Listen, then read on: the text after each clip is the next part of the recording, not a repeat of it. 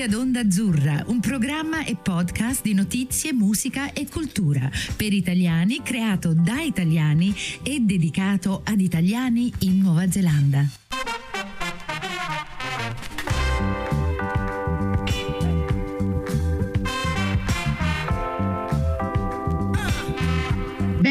Ad Onda Azzurra, la voce degli italiani in Nuova Zelanda. Oggi vi presentiamo un altro episodio della serie tematica Identità, discorsi e riflessioni su diverse geografie culturali. Prima di cominciare vi ricordiamo che l'episodio di oggi è realizzato grazie al supporto del Ministry for Ethnic Communities, che promuove il valore della diversità in Aotearoa. Oggi saluto Miriam Sessa e Francesca Benocci. Salve ragazze! Ciao. Ciao Carla.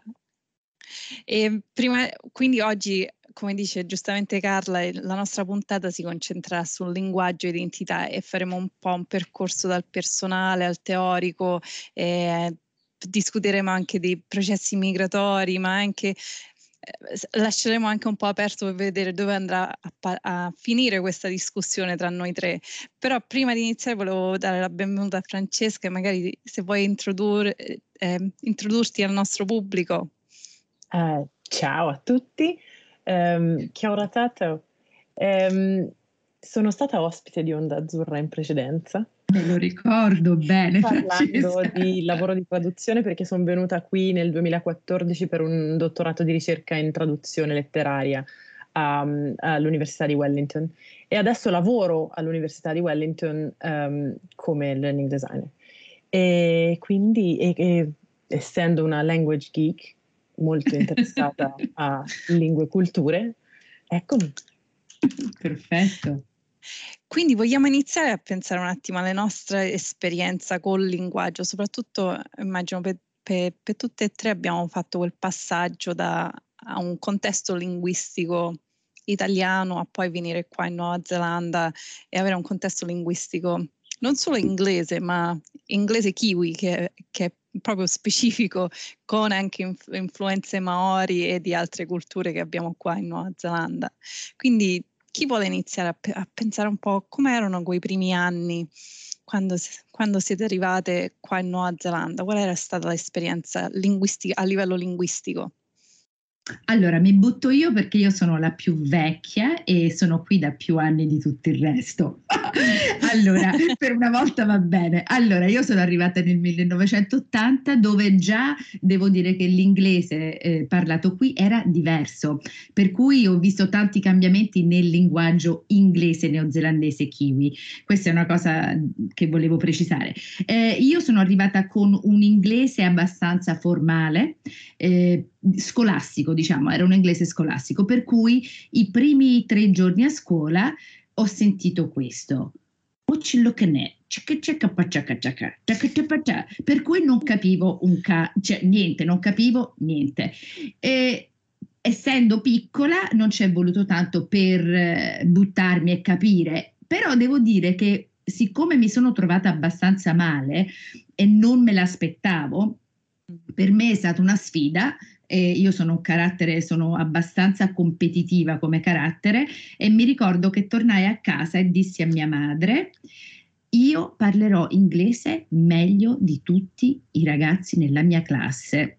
Per cui mi misi sotto e ora devo dire che se mi sentite parlare inglese è cento volte meglio del mio italiano, non si sente che sono italiana e, ed è un inglese abbastanza perfetto, infatti ho fatto doppiaggio voice overs per 30 anni, eh, documentari eccetera eccetera, per cui lo parlo abbastanza bene ed è un po' BBC quando si sente eh, eccetera. Però ehm, è questo, mio, questa è la mia, la mia esperienza. Mm. Eh, ho fatto anche una laurea in inglese, per cui mi sono, cioè, mi sono messa lì a impararlo bene. La cosa principale eh, per tenere eh, un rapporto con il mio italiano, che ormai ho perso, ho perso una grande parte del mio, è che le, leggo tantissimo, per cui leggo un libro in inglese e poi uno in italiano e penso che questa sia stata la mia salvezza. Un, una cosa che mi viene in mente quando dici che tu sei arrivata piccola e che quindi poi sì. hai studiato inglese, hai studiato inglese in Nuova certo. Zelanda. Io invece sono arrivata grande, sono sì. arrivata quasi trentenne, eh, sì, che sono arrivata qui a 29 anni, avendo sempre vissuto in Italia e mi sono laureata in inglese in Italia. Quindi ho ah. studiato inglese alle superiori, ho studiato inglese, avevo studiato un po' di inglese alle elementari, ehm, amici americani, di, di, famiglia, quindi insomma esposta all'inglese in un certo qual modo, studiato inglese all'università, laurea in lingue, letterature e culture e quindi convinta abilità di leggere in inglese, conversare in inglese, quindi convinta vado in Nuova Zelanda, sono a posto perché ho fatto tutto quello che dovevo fare, l'inglese lo parlo bene per tutti questi svariati motivi, non avrò grossi problemi. Le prime due settimane, tra, non tragedia, ma insomma abbastanza sconvolgente perché um, a voler essere precisi, l'inglese neozelandese è l'inglese fra tutti gli inglesi più veloce, parlano l'inglese più veloce di tutti. Mm. Eh, io poi nel, nel, nella mia definizione personale lo chiamo un po' il milanese degli inglesi perché hanno queste E tutte un po' strette, strette no? sì, perché sì, si sì. influenza Tereo con l'inglese neozelandese e viceversa. E quindi c'è tutto un po' questa, questo gioco delle E. E quindi eh, quando poi eh, tu eh, arrivi fresca fresca all'università e devi iniziare il dottorato e la tua administrator ti dice eh, let me sit you up. Mi siedi. Come mi siedi? Ah set you up. And then e, e va avanti e ti dice press enter e quando sei finalmente il primo fine settimana ancora il fuso orario e decidi che vai a Sam's Island Matthew e ti dicono che devi disembark from the upper deck. Fantastico, cioè, due settimane di, di, sudore sulla fronte e poi dopo si abitua perché se poi no, hai studiato, hai fatto tutte le cose che dovevi fare, poi ti abitui e tutto a posto. Ma mai mi sarei aspettata una transizione così sì, questa è una cosa per quelli che non, che non sono in Nuova Zelanda, che ascoltano questo programma e che, che, devono sapere che il nostro inglese, il neozelandese, è veramente diverso, è veramente difficile a capire. Miriam, Assolut- invece tu? Assolutamente. Io stavo pensando mentre stavate condividendo le vostre storie che ho avuto due transizioni linguistiche, quindi sono partita da bambina, ingle- bambina in Inghilterra a fare l'elementare in Italia e mi ricordo la mia maestra italiana quasi si è messa a piangere perché stavo talmente indietro a imparare l'italiano che non sapeva più che fare con me. E quindi c'è una bambina di 10 anni e là mi ricordo di avere questa sensazione che tutte le competenze, quindi parti della mia identità che avevo in Inghilterra, che ero una bambina brava, che riusciva a scrivere, scrivevo bene, all'improvviso non avevo più quella parte di me e quindi un po' cercavo di arrancarmi e poi soprattutto col linguaggio scritto e ehm, quando sono arrivata qua magari riuscivo un po' ad esprimermi in maniera abbastanza bene, ma ero lo, eh, sia condividere concetti più profondi, quelli, eh, quelli, che erano più legati a me, al, al, a chi sono io, al, alle mie opinioni personali, politici, a, anche al mio benessere emotivo e poi riuscire a tradurre quello che ho all'interno in un, forma, in un, uno scritto che, che, è comprensibile. E là l'avere quel senso di insicurezza eh, mm. a livello di identità che, che spesso non, non, se ne parla. Ed è incredibile quanto per molte persone che appunto compiono una migrazione verso un luogo la cui lingua non sanno altrettanto bene della propria lingua madre, poi ehm, la competenza linguistica qualifica in qualche modo, in questo mm. unconscious bias o anche conscious se vogliamo, sì. eh, la, la, lo spessore intellettuale, la capaci- sì. l'intelligenza. Perciò se qualcuno, eh, se una persona non si esprime eh, in una lingua in modo chiaro, diretto, corretto grammaticalmente, contestualmente, subito si eh, in qualche modo si, si interpreta mm. superficialmente come una mancanza di, di, di, di un'altrettanta no? mm. cultura, intelligenza, formazione e chi più mm. ne ha più ne metta. Quindi poi eh, molto secondo me dello stigma nei confronti dei migranti in tutti mm. i posti del mondo mm. è che non, se non ci capiamo e se mm. una persona cerca di parlare la nostra lingua non a un livello che noi reputiamo mm. no? equivalente a quello status culturale, mm. allora poi c'è la percezione che questa persona mm, sia quello che noi vediamo e non un equivalente esatto, nella loro, nel loro posto mm. di origine. Giusto. ed è una cosa che succede a tutti, che, che, che noi che, che, siamo ignoranti e razzisti o che siamo semplicemente umani e, e che poi però ci recuperiamo e, e siamo migliori dei nostri istinti. E Francesca, mentre parli, oh scusa Miriam, però mentre parlavi ti guardo, ti vedo su Skype che gesticoli. E questa è un'altra cosa che, che, è successo a me, che per esempio io a scuola, eh, quando cercavo di esprimermi in, maniere un po' più profonde, come stavi dicendo tu Miriam, io usavo le mie mani, però le usavo proprio alla napoletana, per cui era quasi un gabbiano in volo con le mani così e la mia insegnante di storia mi disse, Carla, sit on your hands. Mm. E io mi dovetti sedere sulle mani e poi me lo fece fare anche la mia insegnante d'inglese, per cui io mi, mi era come se qualcuno mi avesse legato i piedi insieme e le mani insieme. E, ehm, perché era una scuola abbastanza rigida e vecchia, e, ehm, per cui io ho avuto un periodo di me dove non ho usato le mani e poi all'università gli elastici oppure questi, questi eh, bonds, queste manette che mi avevano messe si mm. sono sbloccate e, e, ora uso mani, piedi, naso, capelli, tutto, tutto quello che ci va ci va.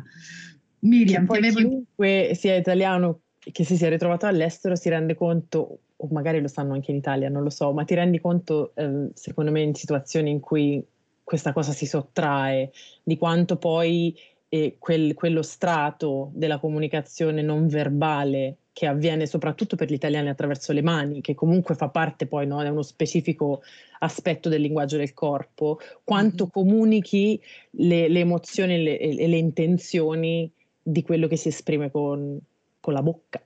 Mm-hmm. Assolutamente, c'è quella, quel, quel, comunicare che non può scindere, non, non può essere estratto dal contesto culturale e quindi mm. puoi trovare quel contesto linguistico culturale in un altro contesto culturale, ci si no, notare di più il, il, il come non, non, è fluido, come stona quasi, che non, non è appropriato in mm. quel nuovo contesto. E, e quello che mi affascina è poi cosa succede a noi stessi, quindi eh, l'uso che, il linguaggio che hai usato prima Carla del sentire le manette, sentire quella parte di se stesse che viene, viene soffocata quasi e, mm. e, come riuscire a vivere in questo, questo, ambito di confine tra due mondi è, mm. è interessantissimo. E mi incuriosiva anche, quindi c'è la gestualità del comunicare non solo con le mani ma con tutto con tutte se stesse, ma quali sono altre, le altre parole, soprattutto che, che usiamo in, ita- in, italiano, che non, la, non, non, abbiamo un equivalente in, uh, in inglese, soprattutto in, in inglese neozelandese? Magari vediamo un po' quello Ce ne sono così tanti, vai Francesca, vai. ti vedo con le mani. La mia, la, mia, la mia battaglia personale, avendo un compagno che non parla ancora italiano, non tantissimo, e, e infatti usiamo la parola in italiano per farvi capire. E, e, penso sia comune a molti altri italiani che esistono in altre lingue, specialmente in inglese, è la parola simpatico o ah. simpatica. E quindi poi di conseguenza anche antipatico, ma diciamo che simpatico si usa di più.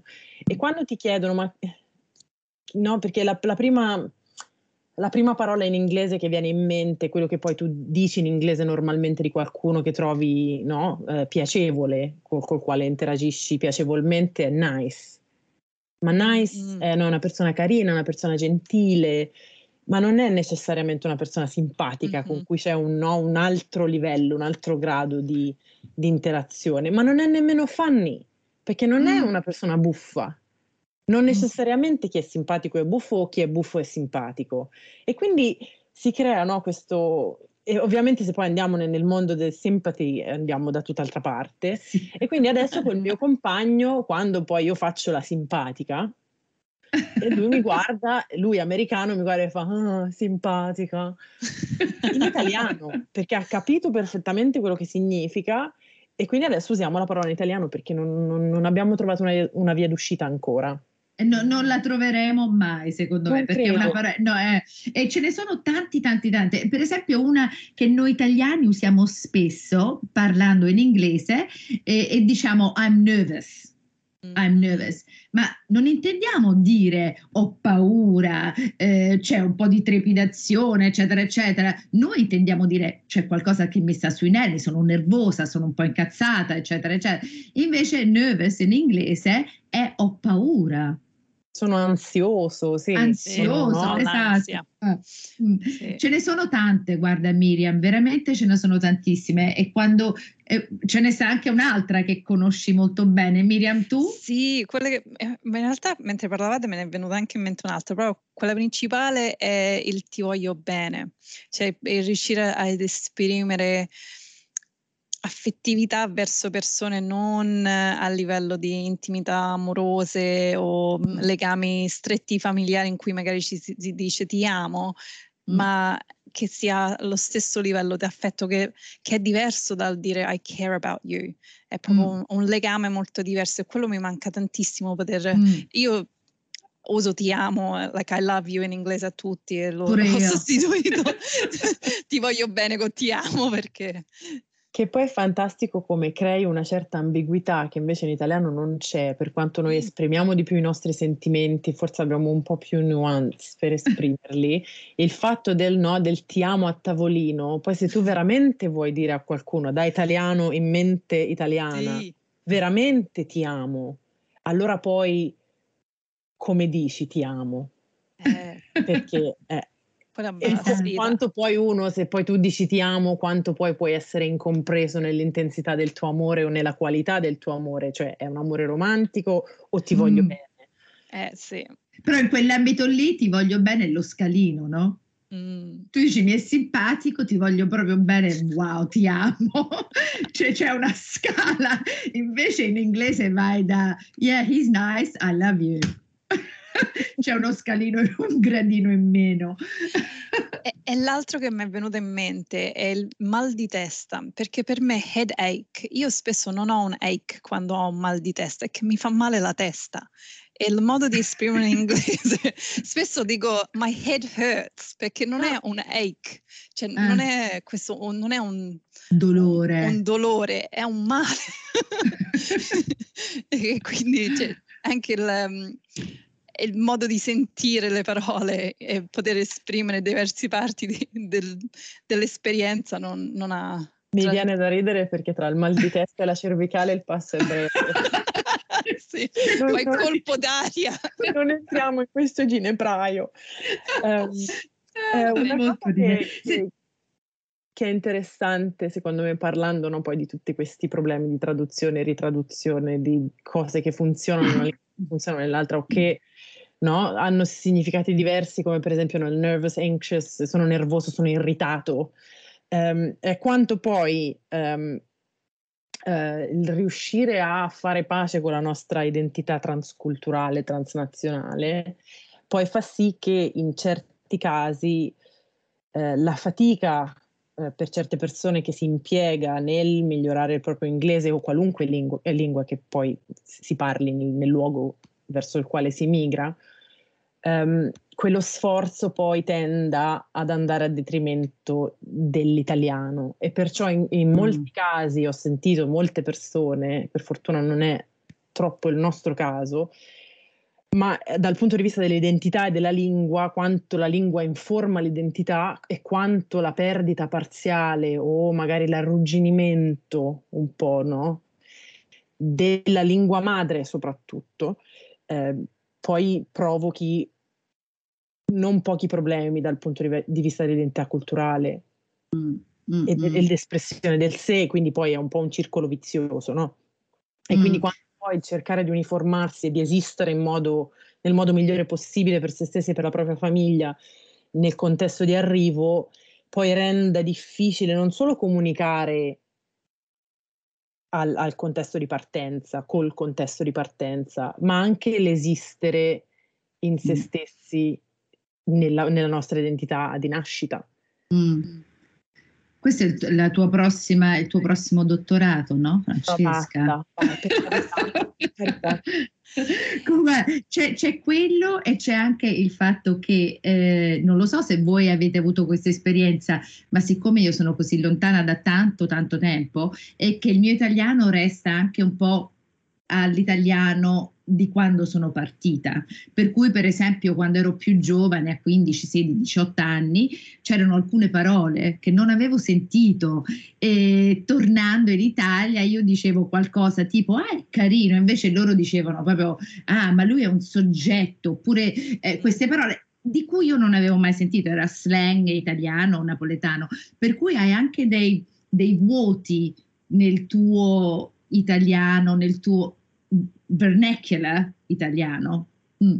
È incredibile quanto succeda sia per il singolo, e quindi nel lessico individuale o nel lessico familiare, quanto eh, poi si, sia documentato in altre lingue anche, quanto poi il, il, il cultural displacement, quindi sì. eh, soprattutto quando ai tempi in cui poi era difficile mantenere una relazione col contesto di partenza e quindi ci si ritrovava in un luogo remoto, tipo Italia e Nuova Zelanda, per dire. Mm e quanto ehm, soprattutto in Nuova Zelanda con, con, la chain migration, la migrazione a catena da specifici luoghi dell'Italia alla ah, Nuova sì. Zelanda, mm. quindi abbiamo Massa Lubrense, abbiamo um, Stromboli, um, quanto poi um, si, si, creassero queste comunità in cui diventava, essendo la lingua così, un, una così importante espressione dell'individualità e dell'identità, ci si attaccava alla lingua come se fosse no, un, una cosa che, che non poteva salvagente, sì. un salvagente, un faro nel, nella nebbia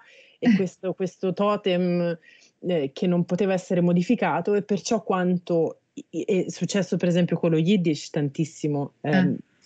Ed è un esempio perché si diventa super protettori della lingua così che quella lingua non si evolve come invece si, con, la, con la facilità e con la snellezza con cui si evolve dove quella lingua poi esiste in modo funzionale e quindi poi uno torna, quando torna, adesso ovviamente molto meno perché si parla con casa, e torni e non, non si dice più uh, è carino, si dice è un ah. soggetto e allora ah. tu ti, no, ti riabitui e poi ritorni ed è cambiato di nuovo e tu sei ancora lì che pensi che è un soggetto. Comunque, guarda, questo è cambiato tantissimo con l'internet, il fatto che noi possiamo sentire podcast, eccetera, eccetera. Questo è cambiato molto ora. Comunque, interessante. La cosa di cui parlavi tu, però, eh, Miriam, prima, che mi affascina anche, cosa succede eh, con l'italiano che resta qui per tanti tanti anni, eh, parla inglese, eh, cerca di essere perfetto in inglese qui e poi torna in Italia, per cui non sa, cioè l'italiano eh, cade un po', l'inglese lo perde. Cosa succede? Non lo, non lo so, eh, si riesce a non parlare né uno né l'altro? Oh.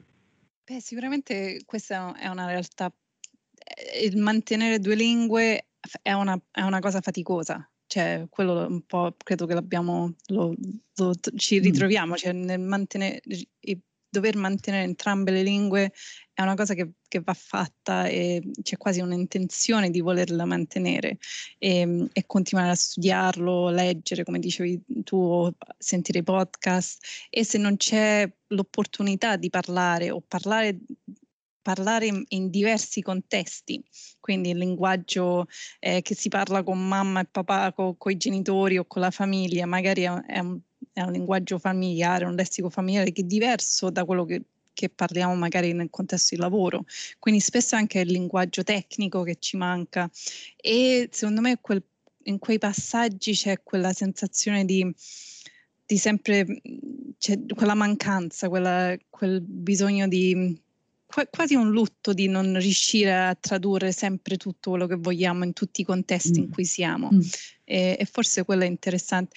E mi veniva in mente mentre parlavamo prima anche di voler contestualizzare anche l'importanza del linguaggio qua in Nuova Zelanda, eh, soprattutto per la lingua maori e, e per per gli ascoltatori e le ascoltatrici che non sanno bene la storia della Nuova Zelanda, sapere che in realtà in Maori il tereo eh, nelle scuole era proibito, quindi c'è anche un po' un parallelo tra l'Italia e e la Nuova Zelanda da quel punto di vista con la perdita dei, dei, dei, dei dialetti italiani mm. e il percorso della lingua italiana. Quindi mi andava di fare un po' quel, quel parallelo e l'importanza mm. per i Maori per imparare la lingua, ma anche la difficoltà emotiva di, di tornare a qualcosa che è stato tolto. Mm-hmm. E, e, quindi quello un po' una riflessione. Mm. Mm. Una delle cose più belle che io trovo ora, eh, che non esisteva prima quando sono venuta in Nuova Zelanda, è proprio l'inserimento del tereo eh, nella lingua inglese. E, è una cosa che amo perché penso, anche se veramente non lo so, penso che il tereo è più vicino a quello che noi conosciamo, per, è più emotivo per me, per cui mi trovo un po' più eh, come si dice a Napoli, a cuore a cuore con il, con il Tereo, c'ho un po' più cuore, non lo so. Eh, dimmi Francesca. E non a caso, infatti, noi con Maori e Pacifica, perché dal punto di vista culturale siamo popoli d'amore, non popoli di libertà, mm. no?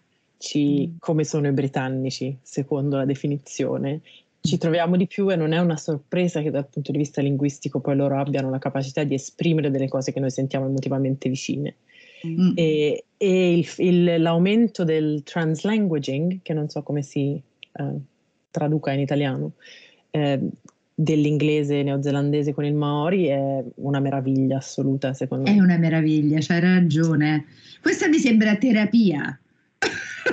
Noi che parliamo, perché per me veramente sentire, io per esempio ascolto sempre Radio New Zealand, che è il nostro BBC o RAI, eh, la stessa cosa. Quando sento eh, National Program ora e sento i saluti, i buongiorni in Maori, in Tereo, mi canta il cuore, cioè mi rende così felice, finalmente, non, è, è, è, un sogno per me, tutti questi anni in Nuova Zelanda di sentire il Tereo, poi parlato bene, insegnato bene, è, un, è, un, è una meraviglia, è veramente una meraviglia.